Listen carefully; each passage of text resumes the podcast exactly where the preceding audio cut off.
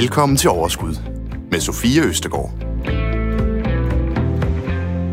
Det er nemlig helt rigtigt. Og lige om lidt, så står sommerferien øh, og banker på, og det gør det også for overskud her. For vi holder en sommerferiepause på seks uger, men vi er selvfølgelig tilbage igen øh, efterfølgende.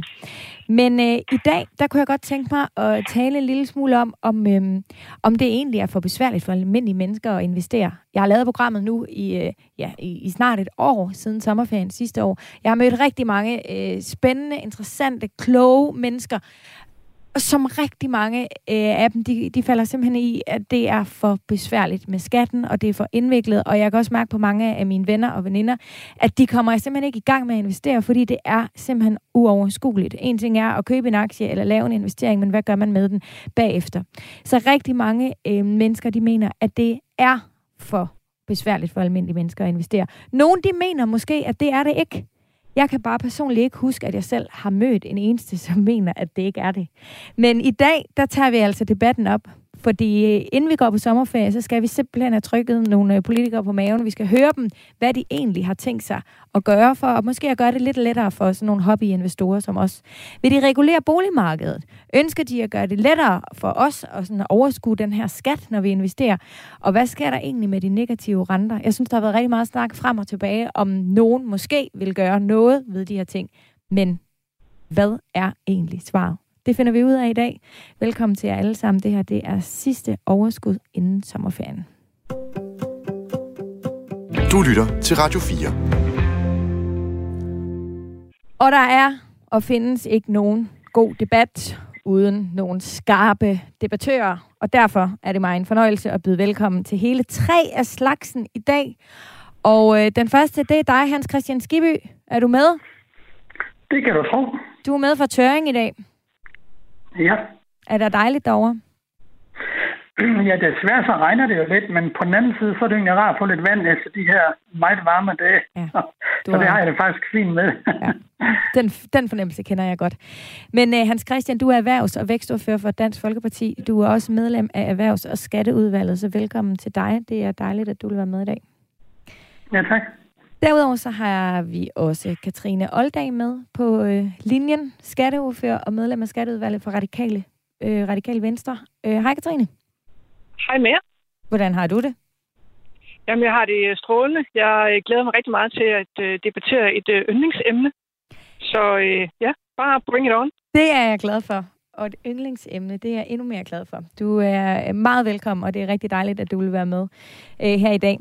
Den sidste, jeg gerne vil øh, præsentere jer alle sammen for, hun er faktisk ikke politiker. Men måske er det lidt af en fejl, fordi første gang, jeg havde Helle Snedger med i mit øh, program Overskud her, og det har jeg haft et par gange efterhånden, så kan jeg faktisk huske, Helle, at vi to, vi talte om, at du måske burde gå ind og... Øh, øh, ja, altså øh, kom, kom ind i politik på en eller anden måde. Jeg mindes også efter programmet, at der var flere, der skrev til mig på vores Facebook-gruppe Overskud øh, Radio 4, at de vil stemme på dig. Og jeg sagde også, at jeg vil stemme. Så hvorfor er du egentlig ikke politiker endnu, og hvorfor er du stadigvæk kundedirektør og partner i Formuepleje? Det er fordi, det er jeg simpelthen bare så sindssygt glad for, det job. Og det er jo også der, hvor jeg er ude og øh, røre ved en helt almindelig, øh, en hel masse af de her almindelige danskere, som bliver udsat for de forskellige øh, reguleringer, der er på, hvordan man beskatter afkast og investeringer. Men altså, tanken er ikke fjern, så det, øh, nu er jeg jo kun lige øh, snedet mig om på den anden side af 51, så der er jo masser af år endnu. Så det kan jo da være, det kommer en dag. Ok, ok, der er masser af år endnu. Men øh, derfor er det også fremragende at have dig med i dag, Øh, fordi så kan det jo være, at du kan præge dem en lille smule, og så stadig beholde det job, som du jo så er så glad for. Men øh, jeg synes, vi skal springe ud i det, og jeg synes helt ærligt, at vi skal starte med øh, simpelthen at tale om de her øh, skatteregler. Jeg kunne godt tænke mig sådan overordnet at høre, altså Helle, nu at øh, lad, os, lad os blive ved dig. Hvad synes du om øh, de her skatteregler? Altså, det er jo et super øh, dumt spørgsmål, hvis man har hørt dig øh, i overskud her tidligere, så ved man udmærket godt, hvad det er, der skulle stå på din valgplakat, hvis du en dag stillede op. Men vil du ikke lige for alle dem, der måske ikke har hørt dig snakke så meget om det tidligere, lige fortælle, hvad synes du overordnet om vores skatteregler her i Danmark for private øh, investorer? Jamen, jeg synes, øh, at det er ærgerligt, at øh, det er så komplekst, som det er. Fordi, som du også selv var inde på i din introduktion, så står det i vejen for, at mange overhovedet tager hul på det at blive investorer. Og jeg synes, som samfund, så må vi have interesse i, at flest mulige mennesker, de tager ansvar for deres egen økonomi. Både i det aktive liv, altså mens man er i, øh, er i arbejde, hvor man kan blive ramt af både skilsmisse, arbejdsløshed og sygdom og alt muligt. Hvis vi sparer op, klæder os øh, økonomisk på til sådan nogle uforudsete ting, så er det i alles interesse. Og tilsvarende, når vi engang går på pension, det er også i hele samfundets interesse, at vi selv sparer så meget som muligt op til vores øh, tredje alder. Og det er, det er trist, hvis, øh, hvis gode intentioner de, øh, de ikke øh, leves ud i livet, fordi det bliver for besværligt. Så jeg ønsker mig enkle skatteregler, jeg ønsker mig overskuelige øh, skatteregler, jeg ønsker mig et øh, skattesystem, hvor, øh, hvor det ikke dikteres på forhånd, hvor jeg skal spare op. Det må være op til den enkelte, om det skal ligge i den ene eller den anden eller den tredje sparegris. Øh, som det er i dag, så bruger jeg jo som rådgiver en, en hel del af min rådgivningstid på at øh, navigere ind til, øh, afhængig af hvad det er for en situation, den pågældende opsparer er i, hvor det kan være skattemæssigt mest fordelagtigt at placere opsparingen. Og når vi først har, øh, kan man sige, defineret det, så kan vi begynde at snakke om, hvordan skal der så investeres i hvilke forskellige aktiver med hvilken risiko osv. Jeg kunne mm. godt tænke mig enkelhed og overskuelighed, sådan at vi kaldte endnu flere ganske almindelige danskere ind til at blive aktive investorer. Ja. Hans Christian Skibby, hvad, hvad siger du til det, Helle, Helle siger her? Er du enig, eller er det simpelthen bare fordi, at vi som private investorer bare ikke har nok indsigt og måske helt forstår nok til, at vi kan forstå de regler? Altså, jeg, jeg er helt med på, at der er rigtig mange af de her såkaldte små investorer, dem der der selv vælger at kapitalforvalte, ja, hvad skal man sige, mindre summer og så videre, at der bliver man jo selvfølgelig overrasket, hvis man begiver sig ud i et marked og siger, nu, nu vil jeg prøve at være, være øh, daytrader øh, på aktiemarkedet, på fondsbørsen eller alt muligt andet, så vil man jo blive mødt af sådan en, den der typiske følelse, vi andre har af, når du går ud af en meget, meget øh, dejlig kold airconditionerede biler så går ud i 30 graders øh, varme i skyggen, ikke? så bliver man også mødt af sådan en, en varm, tyk mur, ikke? Hvor, der, hvor man kan mærke, at der er ingen ild der. Jeg tror faktisk, mange af dem, der starter på det her og begiver sig ud i det og tør det, at de oplever nok meget af det, som også som Helle Sneker, hun siger, hun kan, hun kan genkende fra under hendes kunder. Ja, men er det, øhm, er det bare sådan, det er? Og skal vi så bare lade være med at investere vores egne penge og give dem til en større kapitalforvalter, der kan styre det hele for os? Eller hvad, hvad mener du? Hvordan skal det være? Altså, jeg synes jo, der skal være både og i forhold til de typer af tilbud, man kan få. Men altså, jeg, jeg er helt med på, at, at der er meget forskel på, på kunder. Altså, nogen de vil jo gerne selv øh, forvalte, og nogen er også gode til det, og så er der nogen, der måske også gerne vil, som er knap så gode til det, og så skal man så diskutere, hvor langt hen ad vejen skal der sidde nogen og, og, øh, og diktere, hvad, hvad reglerne de skal være for, for kapital, forvaltning og formuepleje og så videre. Det er, det er lidt, altså det er lidt et skisma, fordi jeg ønsker jo alt det bedste for hver enkelt investor. Men jeg bliver også ked af det, når jeg hører nogle af dem, der har ladet sig overtale eller besnakke til et eller andet fantastisk produkt, og så viser det sig, at, at det var måske ikke så godt alligevel, og så står man med et eller andet økonomisk tab. Så Men det er sådan lidt siger en, du så, det at, balancegang. At, at det du siger, det er, at det er egentlig meget godt, at skattereglerne er komplicerede, fordi det sparer nogen for at, at hoppe ud i noget, som de fortryder. Nej, det, det er mere i forhold til at vælge, øh, hvad for nogle produkter man, man, man skal ud i. Det andet omkring beskatningen, det deler jeg jo selvfølgelig, at der har vi jo øh, nogle meget indviklede regler, og jeg vil også have lov til at sige, at det nytter ikke bare noget i det her jeg er jo ikke sådan særlig glad for EU, men det nytter jo ikke noget bare at give EU skylden, for det er, det er sådan nogle skatteregler, som er opfundet i Danmark, de fleste af dem, og øh, de er indviklede og snørklede, og der vil vi i hvert fald gerne være med til, at det var, at det var mindre. Der kommer jo også et initiativ fra Dansk Folkeparti senere, hvor vi går ind med, med, en, med et, et udspil, som skal gøre hele skattestrukturen langt, langt mere gennemsigtig i Danmark. Og øh, det tror jeg da faktisk på, at at det er noget, der er ved at gå op for flere og flere i takt med, at de selv øh, stifter bekendtskab eksempelvis med, med beskatningen. Altså vi har jo på aktier for eksempel, der har vi jo der har vi jo både beskatningsregler, når du, øh, når du vinder øh, på børsen, er sagt, men vi har jo også øh, regler omkring kurstabskonti og alt muligt andet fradragsmodeller, hvis du har registreret et tab, altså hvor du så skal få gjort skattebeskatningen mindre, og du måske kan, kan det der lidt med at trække fra på gyngerne, hvad der taber på karusellerne. Så det gør det jo desværre meget indviklet, det som vi oplever i dag. Ja. Det, øhm, det, det synes jeg også, at det kan være øh, ret indviklet øh, en gang imellem. Og jeg vil så også bare lige påpege her, at nu taler du om almindelige mennesker, der vil daytrade. Altså, der er jo også rigtig mange af os, som ikke nødvendigvis daytrader, og på den måde skal ud og øh, gamble og løbe kæmpestore øh, risici, men faktisk bare gerne vil tage ansvar for vores egen økonomi og for vores egne penge. Øhm, men Katrine Oldag, vi skal også lige have dig på banen. Er du, altså, der, der kom der lige trods alt lidt her fra Hans, Skibbe, øh, Hans Christian Skibbe, at vi kan ikke bare, vi kan ikke blame EU, fordi de regler, vi har herhjemme langt hen ad vejen, er det jo nogen Danmark selv har lavet. Hvad mener du?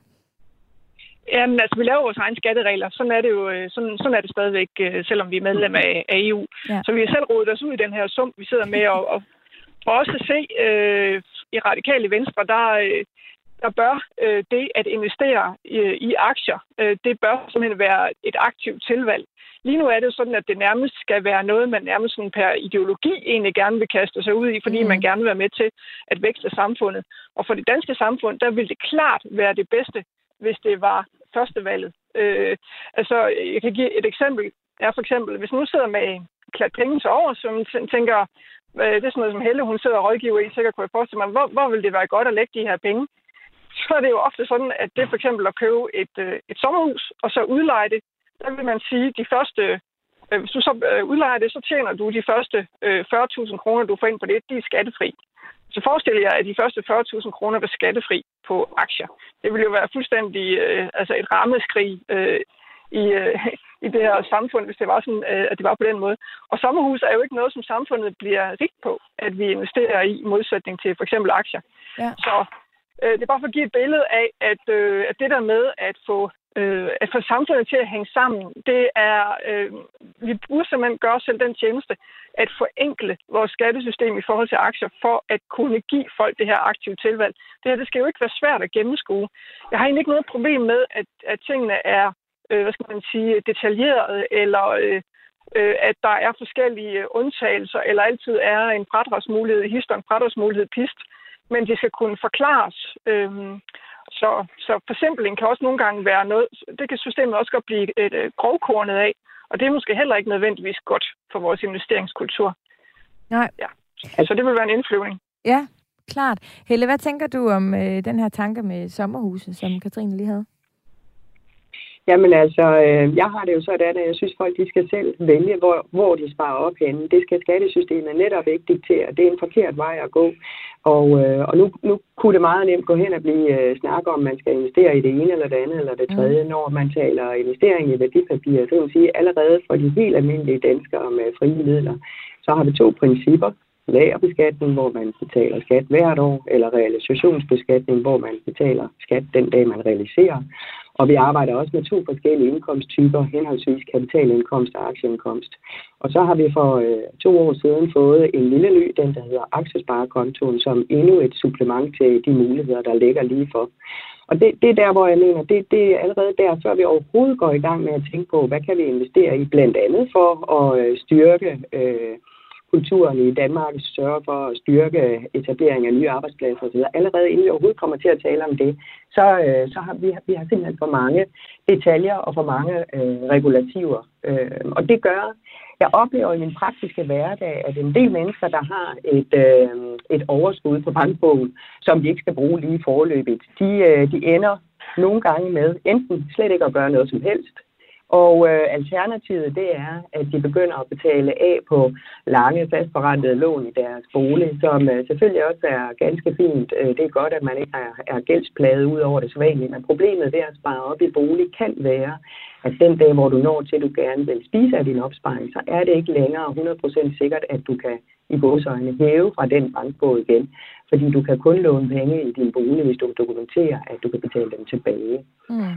Ja. Så, så der er en masse ting omkring det her, som, øh, som er vigtige at, at tage i, ja. i betragtning. Hans Christian, du sagde øh, tidligere, at øh, I var på vej med et udspil for Dansk Folkeparti. Gør den det mere ja. simpelt at være privatinvestor, eller hvad handler det udspil om? Det handler simpelthen om, at det, at det skal være nemmere for en, en, øh, en ganske almindelig dansker at kunne gennemskue sin egen øh, skatteregnskab. Og øh, det er jo klart, at hvis du så har en masse investeringer, så, så vil du selvfølgelig få nogle flere af de der øh, registreringsnumre på din skatteopgørelse, som skal bruges med, med tab på aktier og gevinst på aktier og alt muligt andet, hvad det nu kan være. Øh, lad nu det, det nu være, men, men det er generelt, hvis man kigger på en, øh, en dansk årsopgørelse med bundskat, mellemskat, topskat og øh, forskellige fradrag for kommuner i forhold til regioner, så er det sundhedsbidrag, og det er, det er faktisk ret indviklet for folk at forstå. Øh, og, og folk, de, de ser jo ligesom lidt og, og rykker totter ud af hårdt, ikke? Øh, og tænker, hvad er det dog for en, en syv-siders tekst, jeg har fået her? Men kommer I så med jeres nye øh, udspil til at sikre, at vi kan beholde håret på hovedet, eller hvordan?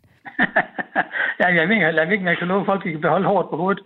Jeg er da selv rimelig udfordret på den henseende, vil jeg sige. Men, men, men det, det, er altså, det er altså et udspil, som skal sikre, at det bliver nemmere at læse sin skatteopgørelse Hvordan? igennem. Hvad, Jamen, kan du komme med en konkret ind... ting fra, fra det udspil, som gør det lettere nu er for os? Jo ikke, nu er det jo ikke mig, der kommer med den. Det er heldigvis vores skatteordfører, som er inde i den. Men det er jo fordi, at hvis du kigger på den måde, man sammensætter en skatteopgørelse på, så indeholder den simpelthen så mange punkter.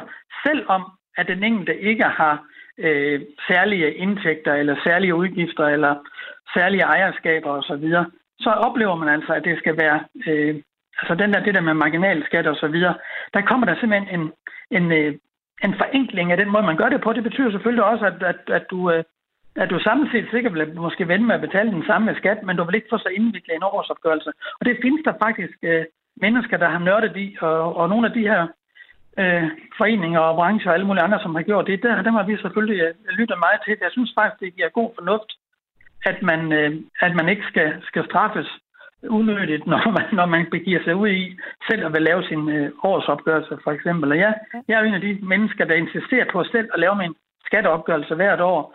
Og øh, da jeg sidste gang øh, var, var tårtende glad over, at jeg endelig havde lært det, så leverede Skat jo en ny IT-platform, kan jeg huske, og så Præcis. kunne jeg nærmest starte forfra, ikke?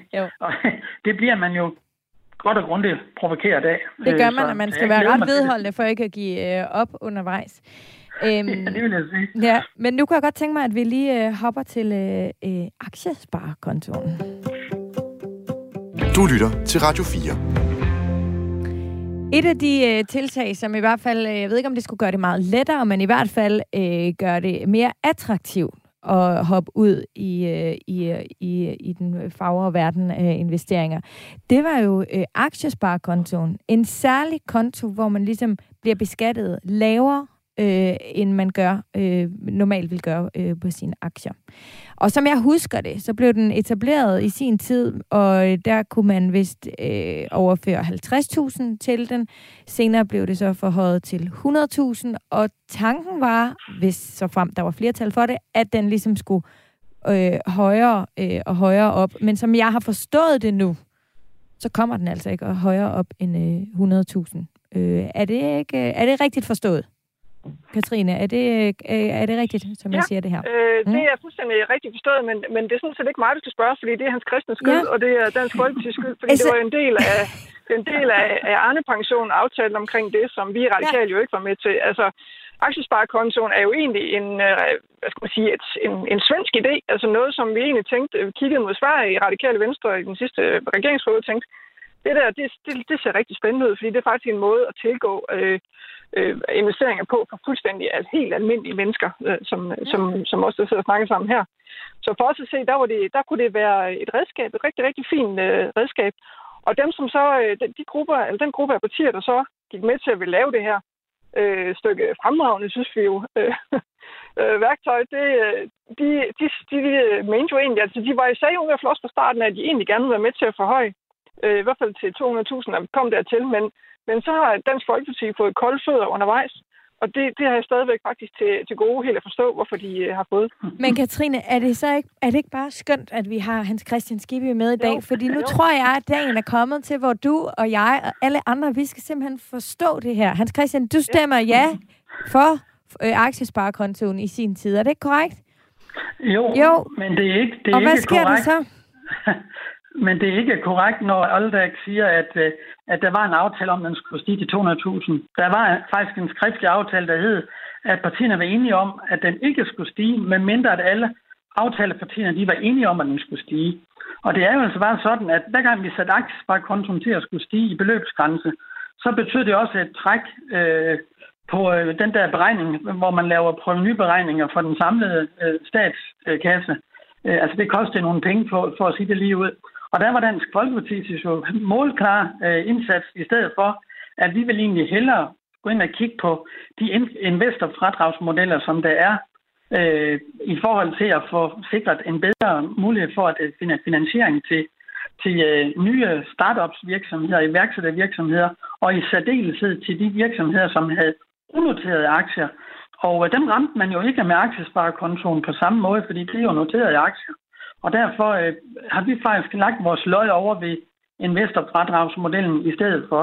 Og det er fordi, man kan bare ikke bruge de samme penge to gange, og det kan man ikke, hverken om man er fra, fra radikale venstre, eller man er fra dansk Og der tror jeg, vi alle sammen kan blive enige om, at det er simpelthen alt for ærgerligt, at man ikke kan det. Men, jeg, men det er jeg ret jeg er sikker på, at vi er ganske enige om. Men, men Hans Christian, er det ikke lige præcis, altså at det ikke lige præcis det, det hele det handler om, at I politikere, I gør én ting, og introducerer os for noget, som vi sætter som investor. Jeg sætter mig ind i det. Jeg forstår det. Jeg er okay, fint, så er det det, jeg går med. Jeg kan sætte 50.000 ind, og næste år kan jeg sætte 100.000 ind. Og så lige pludselig, så er det, at I så begynder at, at, at snakke om alt muligt andet. Så allerede nu, det som skulle have været en vej, som vi alle sammen kunne forstå, det er så blevet til tre ting, som jeg sådan halvt forstår det hele af. Er det ikke lige præcis det, der er med til at gøre det hele til sådan en kæmpe jungle? Fordi der måske ikke bliver tænkt langt nok frem og lagt en strategi, som er holdbar i nok år i fremtiden? Ej, så, så, sådan synes jeg jo ikke, man kan sætte det op. Altså, hvis man kigger isoleret set på aktiesparekontoen, så var den jo faktisk ikke nogen succes fra starten. Og det var det jo flere årsager til. En af dem var jo, at man selvfølgelig brugte argumentet om, at 50.000 om året, det var, det var for lidt. Den har man så hævet til 100.000. Men det var jo også fordi, hvis man kigger på de 50 største banker i Danmark, så var der kun én bank, der havde lavet øh, deres øh, IT-udstyr til at virke i forhold til at gøre det gennemsigtigt og forstående for, for deres kunder. Og det var faktisk Saxo Bank. Det var den eneste bank, som, som virkelig kunne levere uh, IT-værktøjerne til en Hans Christian Skive, kunne man have ringet rundt til de banker, inden man vedtog og stemte ja til den her, eller hvordan? Nej, det kan man ikke. Og jeg ser jo ikke som ordfører og ringer rundt til 50 banker. Det vil jeg godt have lov til at sige. Jeg ved ikke, hvad man gør over i det erhvervsministeriet eller andre steder, men det er jo ikke den model, man skal gøre det på det, er jo, øh, det var jo noget, der blev efterspurgt fra Finans Danmark. Derfor synes jeg jo også, at øh, de aktører, der sidder over i Finans Danmark, alle bankerne og realkreditinstitutter og alle mulige andre, som er med i den ejerkreds, så burde de selvfølgelig også lave deres IT-platform til det, hvis de virkelig synes, at det var en god idé. Okay. Prøv at det er jo bare en dårlig undskyldning, det der, fordi altså, al politik tager jo bare tid at implementere ud i virkeligheden. Vi har så hammerende travlt med øh, at lave øh, fantastisk politik ind på Christiansborg, og så regner vi med, at det virker et halvt år efter. Altså, hvis vi kigger på, hvordan Dansk Aktionærforening, hvad de siger nu om aktiesparekontoen, så er det jo bare væltet ind med kunder til aktiesparekontoen. Eneste problem nu er, at loftet det er 100.000. Og, og jeg synes jo, det er helt absurd, at vi politisk skal sidde og bestemme, øh, hvad loftet på det her skal være. Jeg er helt med på, at det koster proveny at hæve loftet. Og det er vi sådan set også klar til at finde i radikale, fordi vi gerne vil prioritere det her. Vi synes, det er vigtigt øh, at få småsparerne med. Øh, jo, men jeg var ikke med i aftalen. I var jo ikke med i aftalen. Hvorfor var I så ikke med i aftalen? Så kan du da ikke bare sige det. Det der, det der er simpelthen uh, luft- og vindfrikadeller, det der. Jamen, hvad snakker du om? Arne-aftalen nu, eller hvad? Jamen, du sidder og siger, at I vil det hele, men jeg er jo ikke med i aftalen. Hvad snakker du om Arne-aftalen nu? Hvilken aftale? Ja, den hvor aktiesparekontoens hævelse fra 50.000 kroner til 100.000, den blev indgået. det synes jeg, at du skylder at svare her, også her på radio. Jamen, jamen det var også. Øh, det var radikale venstre, som bragte ind i finansloven i øh, 2020, at øh, aktiesparekontoen skal hæves øh, til 100.000 kroner, og det fik vi jo med på den allerførste finanslov, vi lavede her øh, i den nye regering, eller som støtteparti her til den nye regering. Så så det loft, altså det er jo hævet på grund af, at vi bragte ind og insisterede på, at vi skulle gennemføre det her. Og der var I jo også med og nikket til det, fordi I jo var med i den oprindelige aftale. Det, det var hammer godt. Det vi snakker om her, det er jo det der med, at den ikke skal hæves til 200.000. Og der er du fuldstændig ret i, at det hed i den oprindelige aftale, hvis og så fremt partierne kunne blive enige. Øh, og, øh, og der er det jo så, at Dansk Folkeparti har besluttet sig for, at det de ikke længere er enige i, eller som Skibø siger, at de så vil prioritere anderledes og, og, og det der. Ikke? Og det er jo selvfølgelig politisk fuldstændig øh, øh, i orden. Det kan man jo ikke sådan set øh, sige noget til. Nu må vi jo bare være enige om at være uenige øh, i den sammenhæng. Men jeg synes, Hvis det, det stod til radikale, hvor, hvor, hvor højt skulle vi så op på den her aktiesparekonto? Det, det lyder faktisk lidt som om, du mener, at der faktisk ikke skulle være noget loft, og det skulle være op til mig, for eksempel, hvor meget jeg vil have øh, mulighed for at sætte ind på min aktiesparekonto. Jamen altså, mm, nu er det nok Helle, der er mere ekspert her, men er det ikke sådan, Helle, at i Sverige, der er der ikke noget loft, eller hvordan? Ved du det? Eller er der et loft i her? Har vi mistet Helle? Men jeg, men jeg kan sagtens forstå, øh, altså jeg forstår alt det, der bliver sagt her, men jeg må også bare sige, at øh, det her, det er jo så fint et, øh, øh, en grund til, at der kan være pengeinstitutter, der fra start af fravalgte at øh, investere i øh, det, som skal til for, at man kan håndtere det. Fordi der går 20 sekunder efter, at loven er vedtaget. Det står tydeligt i lovens forarbejder, at øh, det netop bliver vedtaget for at fremme helt almindelige danskers mulighed og, øh, for at investere, og dermed for at skabe sig selv gode økonomiske muligheder og incitamenter til at spare op i en verden, hvor renten øh, er gået hen og blevet nul eller negativ. Og det er netop ikke godt for samfundet. Og der går kun et kort øjeblik efter, man har lagt den her aftale ind, og man har sagt, at vores forventning er, at vi går fra 50 til 100 til 150 til 200. Jeg er med på, at der er ikke en aftale, det er ikke mejslet i granit, men, men vi når kun lige et kort øjeblik ind i, øh, i det her, så, øh, så sætter man en stopper for det. Og jeg vil sige, det har jo rent faktisk vist sig, at øh, antallet af aktiesparekonti, der oprettes, er stødt stigende i takt med, at de fleste pengeinstitutter nu har muligheden på hylderne. Men igen, det her er et komplekst område, og nu er der yderligere noget, som den almindelige dansker, der gerne vil spare op, skal forholde sig til. Der går simpelthen et stykke tid, før så noget det implementeres. Så det var gift for, øh, for at fremme investorkulturen i Danmark, at vi lige nåede i gang, og så blev der sat en stopper for det. Øh, så så øh, ja, ærgerligt at lade være med at sidde og snakke så meget om, hvem der gjorde hvad, øh, i stedet for, hvad kan vi gøre. Det, det er meget mere frugtbart. Som jeg forstår det, så er det sådan, at man i Sverige øh, ikke har noget loft. Er det, Helle, ved du det? Ja, det er korrekt. Ja. Vil, vil, vil du mene, at det ville være øh, mere enkelt her i Danmark, hvis vi, øh, hvis, hvis vi havde det, de samme regler? Altså, så man ikke havde noget loft, men det var op til den enkelte, hvor meget man ville sætte ind på sin aktiesparekonto? Selvfølgelig vil det være meget mere enkelt, men vi må jo også være realistiske og sige, at der er jo en, øh, en, en, en statskasse, der skal fungere. Der skal penge ud, og der skal penge ind. Så vi kan ikke med et uh, trylleslag slå øh, øh, satsen ned fra 27 henholdsvis 42 procent til 17 procent over hele linjen. Det er helt med på. Men igen der, så forsøg at indgå i nogle øh, gode forhandlinger med henblik på at lave nogle langtrækkende forlig, som vi alle sammen kan forholde os til, sådan at vi både på provenysiden, øh, men også på, at vi vil gerne fremme den her investorkultur, øh, og hvad kan der komme eventuelt af mere proveny ved, at for eksempel de her 1000 milliarder, der aktuelt står kontant på danske indlånskonti, at en del af dem måske kommer over og arbejdede aktivt i stedet for. Hvad kunne der være af mere proveny i det for statskassen? Så ja, hvis jeg slet ikke skal kigge efter, hvordan øh, kasseregnskabet hænger sammen, så vil jeg sige, bare til at komme afsted, jo mere attraktivt, jo bedre. Men det skal naturligvis være en ansvarlig politik, der føres mm. her i landet. Så, så det er nok ikke bare lige gjort med et trylleslag. Det er langt mere vigtigt, at det bliver gjort sådan, at det, der så bliver aftalt, at det er langt rækkende, og at der ikke pludselig igen en anden dag bliver nogen, der har lyst til at give nogle penge ud, som ikke ligger i kassen, og derfor er nødt til at begrænse øh, noget, man lige har aftalt. Nu, der skal vi tale om boliger. Du lytter til Radio 4. Jeg synes, vi skal snakke lidt om boligmarkedet. Jeg har forsøgt at følge en lille smule med i den politiske debat her inden for de seneste par måneder, og jeg synes godt nok, at der er stor forskel på, hvordan man mener, at man skal agere over for det her boligmarked, som jo fuldstændig uforventet øh, under pandemien jo er fløjet afsted øh, stort set i hele landet, men jo i særdeleshed selvfølgelig i øh, de større øh, byer. Så øh, jeg kunne faktisk godt tænke mig bare lige en ganske kort ja-nej-runde og det kan være det svært, men I får lov til at uddybe bagefter. Men nu tager vi bare lige ja-nej. Øh, skal politikerne blande sig i udviklingen øh, på boligmarkedet, som den er lige nu? Helle, hvad siger du? Nej, det skal de ikke. Katrine, hvad siger du? Radikal. Nej. Nej, radikale. Og Dansk Folkeparti, hvad siger du, Hans Christian Skibby? Det skal vi i henhold, i forhold til finansieringen i hvert fald. Godt. Så det var et øh, ja og to nejer. Så lad os øh, starte med dig, øh, Hans Christian Skiby. Hvorfor, øh, hvor, på hvilken måde mener du, at I som politikere skal gå ind og øh, regulere boligmarkedet?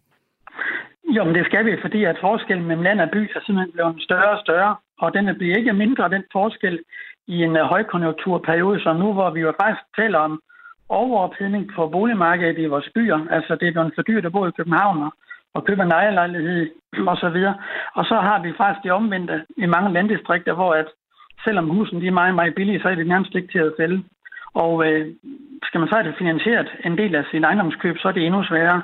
Så vi har faktisk, jeg synes jo faktisk, at billedet illustrerer det meget godt, at, at vi i så lille et land som Danmark både kan have en overophedning og en, øh, en meget kølig salgstemperatur i andre egne. Så det er, vi, det er vi nødt til at kigge på rent øh, politisk.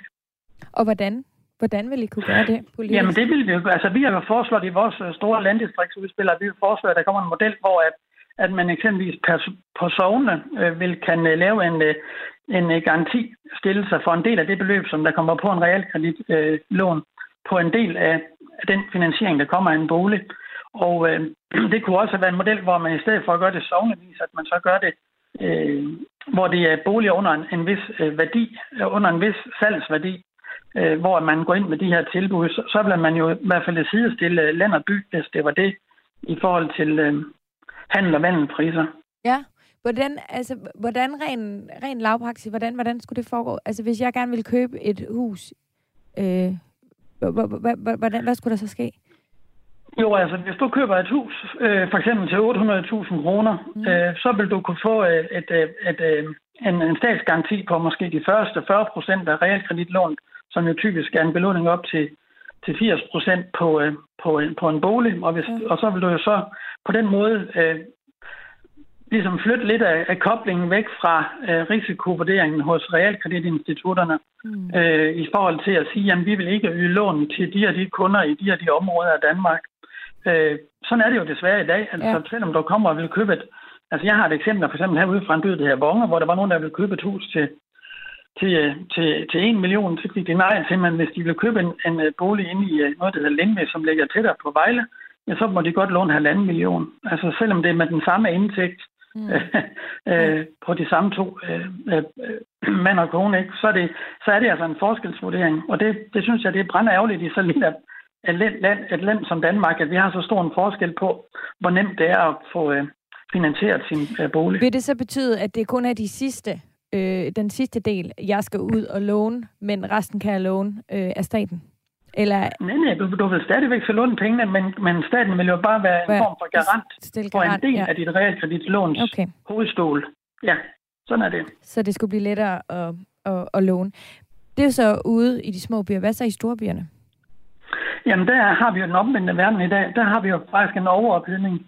Øh, og der har man jo tidligere, der har brancherne jo selv gjort en del. Altså, jeg kan da huske, da vi havde den sidste, altså før den første finanskrise, har sagt, der var der jo nogle steder, hvor realkreditinstitutterne selv valgte at sige, at vi vil, vi vil faktisk kunne øh, belåne en, en mindre procentdel af, af en ejerlejlighed i København for eksempel. Og det var så for, at at øh, der skulle være nær sagt færre, der, der købte og, og belånte øh, hele boligen. Vi oplevede jo dengang, at du kunne få en, et lån, der hed, der hed 105 lån, så du, hver gang du lånede en million, så fik du altså 105 procent. Altså du lånte flere penge, end det du skulle bruge. Og det var jo en, altså det var bare for at illustrere, hvor, hvor forfærdelig den tid det egentlig var. Øh, og så når folk så underkøbet finansierer det med afdragsfrihed og alt muligt andet, så, så giver det et kunstigt billede af, af markedsprisen på, på boliger. Så for nuværende vil I, er det ikke, fordi I vil ændre noget i de store byer, eller hvordan? Nej, det er det jo ikke. Altså, ja. vi siger jo, at, at den her garantimodel, den gælder jo efter, hvor dyre øh, boligerne er. Hvis det er boliger under eksempelvis 800.000 øh, eller 750.000 i, i øh, salgspris, så vil du aldrig nok, nok aldrig, som det er nu, opleve en bolig i København for eksempel, som, som kommer under den pris. Nej. Ja, Katrine Oldag, hvad ja. siger du? Ja.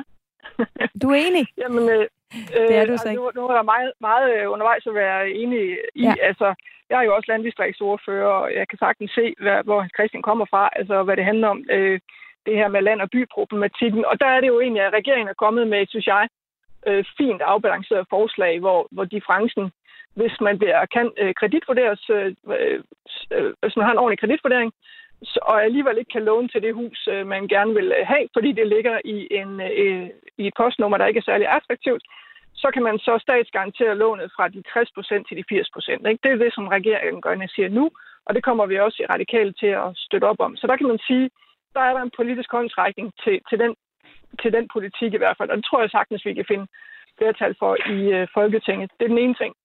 Så spurgte du egentlig til, om der skal politisk indgrebes, og jeg svarer jo nej øh, det til det her med, om det skal ja, gribes ind. Fordi vi har jo grebet ind. Altså boligmarkedet og boligbeskatning er jo, øh, er jo øh, politik i sin kerne. Det er et af de områder, vi får allermest proveny til statskassen på. Og der har vi jo lavet en boligskatteaftale øh, for efterhånden rigtig mange år siden, øh, hvor vi lige har fået at vide, at vurderingssystemet øh, kører. Og det i sig selv er en... Det kører øh, upåklageligt efter 10 år. Øh, nej, det var ikke hverken ikke upåklageligt, men, men det fungerer, og det skal nok komme op og, og, og svinge. Det skal nok få flyvehøjde. Og den sidste del, det er jo det der med den her diskussion, der har kørt, når du siger, at du har fulgt med i et par måneder. Så har jeg kørt en diskussion om, øh, om, om øh, gevinstbeskatning ved salg af boliger. Ja, præcis. Og det er jo øh, for os at se radikalt lidt en dræber øh, på boligmarkedet. Det har det også været i Sverige. I Sverige der går de jo og sukker lidt efter en dansk model, fordi de synes egentlig, at den måde, vi gør det på, er langt mere øh, retfærdig. Øh, og, og det kan Helle sikkert også tale mere om, hvorfor det er, at det er smartere at løbende beskatte, end at, øh, end at gevinstbeskatte øh, boliger. Så det, så det er ikke sikkert, at jeg skal kaste mig ud i, øh, i den argumentation lige nu, men det grundlæggende vil det simpelthen bare forhøje øh, bolig, øh, priserne på boligmarkedet i, i de attraktive områder endnu mere, end de er i dag. Så det vil faktisk skævvride i højere grad. Den sidste pind, man kan gøre politisk, som vi synes er interessant, nu kommer vi til det, som vi synes er rigtig, rigtig spændende, ja. det er, at pille i rentefradraget, fordi lige nu er det jo sådan, at vi øh, med skattekroner, der går vi ind og subsidierer øh, alle de menneskers øh, lån, som rent faktisk, altså folk der i forvejen, har råd til at købe egen bolig. Der går vi så ind egentlig og subsidierer deres lån med et solidt rentefradrag for boliglån. Og, øh, og det er noget, det er også et område, der ligger uden for den nuværende boligaftale. Så det er et område, der faktisk er fri leg på, kan man sige. Ja. Og der kunne det jo være spændende, øh, øh, hvis det var sådan, at Folketingets partier øh, kunne egentlig måske se bedusen i, at vi kunne gå ind egentlig, at, øh, og så måske øh, langsomt øh, øh skære ned for det der rentefradrag, som vi også i øvrigt har gjort før. Ja. Så det skulle være et forsøg på et kort svar. ja, nej, men jeg mindes ikke, jeg bad om et kort svar. Jeg er glad for et meget fyldeskørende svar. Øhm, Helle Snedger fra Formupleje, hvad siger du til alt det her, de, de, de forslag, der bliver kastet på bordet nu, hvordan vil det gøre det lettere jeg er, ikke, jeg er jo ikke politiker, så jeg skal ikke bestemme, om folk de skal bo i, på landet eller i byen. Jeg mener, at folk de skal bo der, hvor at, uh, det passer dem. Og uh, jeg vil også sige, at uh, lige præcis her, når vi så begynder at tale om rentefradrag, så bliver jeg igen sådan lidt uh, bange, fordi langt de fleste mennesker, der køber en bolig, de gør det på baggrund af de uh, ting, de forudsætninger, de vilkår, der er på købstidspunktet. Og øh, det er jo sådan, at vi har det her helt fantastiske danske realkreditsystem, som er unikt. Øh, og det gør, at man kan entrere tidligt på boligmarkedet i forhold til mange andre markeder, hvor man bor hjemme længere, fordi det er simpelthen umuligt at komme ind. Renten er i høj grad nøglen til prisen på fast ejendom i Danmark. Og hvis renten den er 0 eller negativ, jamen så kan man typisk købe en dyrere bolig, end hvis renten den er 2, 4, 7. Jeg har betalt 8 procent øh, på et tidspunkt. Så, øh, så det er klart, at øh, alt andet lige så er ejendomme øh, dyre i øjeblikket, fordi det koster meget let at låne penge og købe dem for. Og jeg vil også sige, at efter finanskrisen, jeg, jeg har arbejdet i et uh, realkreditinstitut i 10 år, og, øh, og tiden derefter, det forlod jeg i 2007, og i tiden derefter, der er det jo bare blevet sværere og sværere og sværere og sværere at blive godkendt øh, til at købe fast ejendom. Altså, du skal jo have et øh, rigtig flot rådighedsbeløb, øh, og det bliver vel og mærke beregnet ud fra, at du finansierer din bolig med et fastforrentet lån, hvor du også skal have plads til at betale afdrag på lånet. Og hvis du er godkendt efter de principper, så kan det være, at du efterfølgende kan vælge et rentetilpasningslån. Jeg synes faktisk, at vi fra reguleringsside har gjort alt, hvad vi kan i Danmark for at sikre, at der ikke er nogen, der bliver sat i fast ejendom, som de øh, ryger ud af på, på kort sigt. Det der med at sige, at folk de, bliver, de køber med, med autoskrider og rentetilpasning, det, det er ikke korrekt, fordi det, så følger det pågældende, den pågældende långiver ikke reglerne. Så det, det tror jeg ikke. Jeg vil være meget påpasselig med at øh, Øh, sætte ind med stærk regulering, yderligere regulering på boligmarkedet, fordi vi står jo overfor, at øh, altså renten er lav, fordi det har været nødvendigt at sætte prisen øh, ned, øh, i og med, at vi har haft en meget, meget stor krise sidste forår. Og renten vil jo stille og roligt forventeligt i hvert fald stige hen over de kommende år. Vi vil forventeligt se øh, lidt mere inflation, og vi kan allerede nu se, når vi kigger over mod USA, at øh, der sidder de øh, i den grad klar til at, at dreje på renten, og, øh, og det vil smitte også af på Europa. Så jeg vil være meget påpasselig med at komme med alle mulige gode idéer til, hvordan vi skal regulere boligmarkedet, fordi det, har, det, det kan have meget store konsekvenser, og man kan risikere, at mange forskellige effekter kommer til at virke samtidigt. Øh, Men der og, er og jo også... Blive, øh, samtidig negativt. Og som, øh, som der blev sagt, så er der jo sådan set allerede nogle øh, værktøjer sat i spil. De er så ikke øh, bragt fuldt til... Øh, altså, de virker ikke nu, men de skulle jo være på vej i hvert fald. Så igen her er vi måske ude i lige at have tålmodighed. Men, men jeg kan bare heller ikke lade være med at tænke på, at der er altså også... Øh, altså, nu er jeg fra Aarhus, og jeg bor i København. Øh, det vil sige, at min vennekreds er sådan rimelig meget centreret omkring Aarhus øh, og København. Og der er altså bare utrolig mange, jeg kender, som er sådan, de kommer ikke med på boligmarkedet. Altså, det, der er løbet, altså det, det kører også lidt hurtigt, ikke? Altså, så re- reguleringer her kunne måske hjælpe øh, flere til ligesom at komme med på vognen på en eller anden måde stiller jeg det ud åben til jer alle tre. Ikke, jeg ved, I har noget at sige. Ja. Altså, øh, da jeg skulle købe fast ejendom i øh, 1997, så, øh, så faldt valget på Helsingør, fordi at det var der, hvor der var godt match mellem øh, det køberbeviset, det sagde, jeg kunne råde over, og øh, den ejendom, jeg kunne tænke mig at bo i. Øh, så, så der er jo også noget med, at man ikke nødvendigvis, alle skal ikke nødvendigvis bo. Der har, der har været, og der er en en stærk bevægelse ind imod øh, byerne. Og det gælder ikke kun de unge, der skal studere. Mange bliver der også, når de får børn. Og der er faktisk også mange, der i den, i, i den tredje alder vælger parcelhuset fra, fordi de vil gerne ind og bo i byen. Der har de øh, bedre adgang til øh, kulturliv og rejser og så videre. Så der er jo også, der er også noget, noget ændring i øh, den måde, vi agerer på, der ligger bag det her. Ja, men hvis jeg må sige noget, det så vil jeg gerne sige, at, tak, at det her med at, at pille ved, ved boligejernes rentefradrag, jeg synes jo, det er en skidt masse, man er ude i. Og jeg synes jo, at det er en, at det giver en unødig risiko. Vi ser nøjagtigt det samme, når man piller ved bilafgifterne hver andet år efterhånden i Danmark, så, så går salget i stå, og salget starter, og salget går i stå, og så videre. Det er ikke det, vi har, vi har behov for noget stabilitet, også på vores øh, boligmarked, der skal vi ikke gå ind og pille på rentefradraget, fordi hvis man kigger på hele den store almindelige boligsektor, altså alle de steder, hvor vi har støttet boligbyggeri. Øh, mange steder er det jo kommunekassen, der betaler en procentdel af de almindelige boliger, og så er der også mange, der bor med, med boligtilskud og, og huslejesikring, boligsikring osv. Så, øh, så hvis man ligger nogle, nogle øh, fordele i nogle boligtyper, så synes jeg jo også, at med dem, der bor i fast ejendom øh, eller privat ejendom, og som har risikoen for, at den taber i værdi, også glæden af, hvis den stiger naturligvis. De har altså også behov for at have lidt tryghed i deres investering. Og øh, der synes jeg ikke bare, at man kan begynde at, at, at pinde rundt i deres fradrag på den her måde, som, som der er nogen, der vil. Og de nogen? Ja, det skulle så, jeg tror, det var nok øh, rettet mod, mod Det er vist en pil, der peger lidt på dig, ja. Men øh, jeg tror også, Sofie, det du nævner om det der med venner, der har svært ved at komme ind på markedet og førstegangskøber, ja. det, er jo også, det handler jo også om at, øh, at have en aktiv øh, boligpolitik, fordi alting kan jo ikke fikses gennem skatten, øh, desværre, selvom at man nogle gange som skatteordfører tænker, at det er den eneste vej frem. Men så er det jo også sådan noget som for eksempel at fastholde bopælspligt.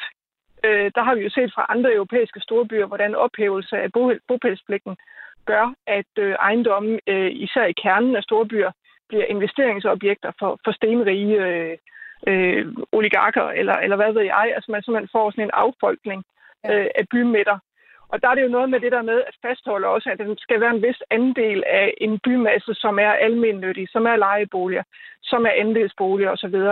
Øh, der er det helt vildt vigtigt at holde fast i nogle af de kerneværdier, som danske storbyer faktisk har været bygget på i, øh, i øh, jeg vil nærmest sige, 100 år. Øh, og så der, der ligger en kæmpe opgave i, øh, i ikke at liberalisere øh, det der, og det, det tænker jeg heller ikke, at der er nogen af, af de, i hvert fald hverken øh, Hans Christian og jeg, der, der er interesseret i. Så der er det noget med at holde fast. Mm. Ja, og du er enig med i det, Hans Christian? Bestemt. Altså, jeg synes jo, vi skal have et, et boligmarked, der er varieret, og det betyder, at vi skal vi skyldige hensyn. Uh, fordi det er, man kan jo også tydeligt se, nu bor jeg selv i sådan en landkommune, altså til kommune, og vi kan jo godt se, at, der er, at, at de generationer, der efterspørger uh, nybyggeri, almenboliger uh, med mindre vedligeholdelsesansvar og, og visevært, og du skal ikke selv slå græs og vaske vinduer og sådan nogle ting, der er der nogen, der har nogle store glæder i den, i den der seniortilværelse, som de kommer i. Ikke? Ja. Og den kommer vi jo alle sammen på et eller andet tidspunkt. Og, øh, men dem, der bor og har behov for flere kvadratmeter og gerne til nogle rimelige overkommelige priser, de skal i hvert fald ikke opleve, synes jeg, ikke opleve, at vi begynder at, øh, at stille spørgsmålstegn ved, om man skal have et rentefradrag på, øh, på finansiering af SAS-bolig. Der er jeg nødt til at sige, at vi har tidligere, altså helt under kartoffelkur og pinsepakker og alt muligt under slutter, der, der halverede man jo rentefradraget, og nu er den jo faktisk nede på, på en tredjedel af marginalt set. Ikke? Så jeg synes, den ligger på et fornuftigt leje, og den, og den er, har været gået ned af, af flere omgange, og jeg synes ikke, den skal længere ned. Du lytter til Radio 4. Det gør du, og vi har gang i en, øh, en skøn debat her i Overskud, inden vi hopper på sommerferie. Vi øh, taler lidt om, hvad øh, der egentlig skal reguleres øh, bedre, måske, eller anderledes fra politikernes side i forhold til os hobby private investorer. Og nu vil jeg godt lige tale med jer en lille smule om renter. Øh, I særdeleshed øh, det med de negative renter her.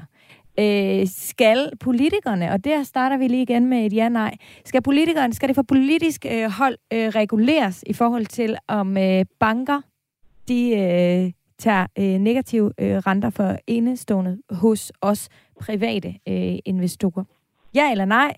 Katrine, og det, øh, den, vi starter. Ja, det er nej. et rungende nej fra radikale. Hvordan er det fra Dansk Folkeparti, Hans Christian Skiby? Der skal reguleres, hvis det bliver nødvendigt. Spændende. Får vi uddybet om et øjeblik. Og hvad med dig, Helle Snedgaard? Du er jo, må man sige, øh, i hvert fald i den her debat repræsentant for de private investorer. Skal det reguleres, ja eller nej? Jeg er ikke en bank, men øh, nej, jeg mener ikke, det skal reguleres. Hans Christian Skibby, lad os starte hos dig. Det var ikke et entydigt. Øh, det var et, øh, et, øh, der var lidt forbehold der. Hvornår bliver det nødvendigt? Jo, men det er jo fordi, det er, jeg kan jo ikke bare sige ja nej på sådan et spørgsmål, fordi... Det kunne de andre jo ikke, jo, jo, men altså, nu er det nu, altså, jeg skal jo give svar, når du stiller spørgsmål, når det er nemmere at, være journalist. jeg skulle egentlig have været journalist i stedet for. men, det? men det er jo fordi, jeg vil gerne sige, og det skal også stå i blinkende nærlygter, at vi ønsker ikke at lave lovregulering på hverken renter eller gebyrstruktur hos private banker, der låner penge ud. Men der er et skisma i det her, og det er jo, at øh, er der så andre ting, man kan gøre, som ikke har med lovgivningen på rentedannelser og gebyrstruktur at gøre. Og det er jo for eksempel at lægge opgaver andre steder hen. Og der er det, vi har åbnet for, at vi vil gerne, øh, hvis de, vi oplever, at den her øh, negative rente, den, den er kørt nu i, hvad er vi snart på otte år efterhånden, ikke? Og den er kun gået en vej med, at, det, at du skal betale negative renter af, af større og større beløb. Og, øh, og der siger vi jo, at hvis det her det udarter sig til, at den går længere ned med den her beløbsgrænse end, end de 100.000 for eksempel, så skal man øh, via Nationalbanken kunne tilbyde danske borgere øh, en, øh, en, øh, en hvile, øh, konto over Nationalbanken, hvor dine penge de kan blive placeret. Og det er jo det, som ældresagen blandt andet har været ude og foreslå, og det foreslog vi jo også for flere år siden, dengang vi forhandlede om en, en nemt det der med regler og vilkår for en, en nem konto. Fordi det har vi jo lovbefattet, at folk de skal have. Mm. Men omvendt, så er der nogle banker, der, der også vil kræve gebyr for en, en uh, dvalekonto. Ja. Og det synes vi jo ikke er i orden, at man får en regning, fordi at, at Folketinget har besluttet, at man skal have en lovbefattet konto. Hvor langt skal vi ned? Nu siger du, er det, er det hvis det begynder at komme under 100.000? Er det så der i... Nej, det, nej, det, nej, nej, det er lige om, men altså, vi er, vi er jo dybt provokeret af, at man er kommet så langt ned i, i uh, en negativ rentespiral, og det er jo, det er jo en provokation, at uh, danskere, som har relativt øh, beløb på, øh, på over 100.000, at de skal betale øh, måske 600-800 kroner om året per, per 100.000 kroner, de har i deres, så på deres bankkonto. Allerede det, nu, det er meget svært at forklare folk. Så allerede nu, der mener du, at det skulle reguleres? Jeg vil mene, at det skal reguleres, hvis vi kommer under de 100.000 kroner, okay. som vi er nu. Så det er øh, grænsen her ved de 100.000. Ja. ja. Katrine Oldag, hvorfor, altså det er jo også sygt irriterende, hvis man så har nogle penge stående, for man bliver nødt til at have en eller anden buffer i forhold til, hvis, hvad ved jeg, bilen går i stykker, eller man skal bruge en ny vaskemaskine, eller altså, og så ser man efter, man har betalt skat, man har betalt alt det, man skal, og de står safe, home safe endelig på kontoen, og så ryger der simpelthen stadig noget, og så ovenikøbet ja. til banken. Ja. Altså, jeg synes jo virkelig, og jeg, jeg siger ikke det her for at være kæk, men jeg synes jo virkelig, at man så skulle oprette en aktiesparekonto og smide den derover. øh, fordi så er du faktisk ud af det. Øh, men, men altså, øh, øh, ud over det, så altså, det undrer mig lidt, Hans Christian, fordi altså, øh, det her kan jo ikke reguleres politisk. Du kan godt gå ind og forsøge at lave en statsbank. Øh, hvis jeg skal fortælle jer noget sjovt, så sker der i øjeblikket det, at rigtig mange virksomheder, de har luret, at hvis de på deres... Øh, det der, når, når virksomheder de betaler skat, så gør de det på noget, der hedder en skattekonto. Og når de så fører penge over der, de måske skal, de tænker, de skal betale, lad os bare sige, øh, de har regnet ud, de skal betale 100.000 i selskabsskat, men så betaler de for meget ind. De betaler måske 200.000 ind, fordi hvis de har de penge stående i banken, så skal de betale negative renter. Men hvis de betaler for meget ind til skat, så er der 0 procent. Så står pengene så og hygger sig inde i Skatteministeriet eller inde i Skattestyrelsen, indtil at de så får deres øh, årsopgørelse ud, og så får de tilbage i skat. Så der er rigtig mange virksomheder, der har opdaget, at skat faktisk kan bruges som en form for statsbank. Det synes jeg jo øh, er lidt sjovt. Øh, altså, at, øh, at der er en finte der, der er blevet luret. Og den kan man jo sådan set... Altså, den tror jeg, at de fleste af os øh, selvstændige erhvervsdrivende benytter os af. Ja, præcis. Det er et tip i, til fri afbenyttelse, og, øh, og de fleste, altså private kan jo også gøre det. Altså vi kan jo også godt ligesom bare betale for meget ind i skat, og så lade pengene stå der i stedet for. Så der er jo selvfølgelig, øh, og Helle er garanteret også ekspert i, øh, i, i at komme ud med de der øh, minusrenter. Men pointen er jo lidt, at vi kan ikke rigtig det her det er jo, øh, det er jo øh, verdensbankstof, og det er jo noget, som, er, som ikke har noget som helst med, med dansk politik at gøre. Det her det er det globale verdensmarked, og det er også en, en, øh, øh, en hvad hedder det, en, øh, en fastkurspolitik i, forsat, i, i forhold til øh, euroen osv. Så, så, så at gå ind politisk og pille i det her, det her, det vil, det, øh, vil have det vil givetvis komme til at ride det hele lidt mere skævt, end, end, end det behøver at være. Så jeg vil sige, opret en aktiesparekonto eller betale for meget ind i skat, hvis du ikke gider betale de der 600 kroner. Men, men, men Katrine, nu, nu kan jeg give dig et eksempel. Jeg kan godt lide eksempler. Jeg har sådan en sød mor, der bor i Løsning. Hun er 82 år gammel og øh, er fritaget fra e-boks øh, og elektronikbrev øh, fra kommunen og så videre. Øh, er snart så til hende, fordi hun skal betale negative renter af nogle penge i banken, at hun skal oprette en aktiesparekonto som 82 år. Er det det eneste svar, man kan få for de radikale?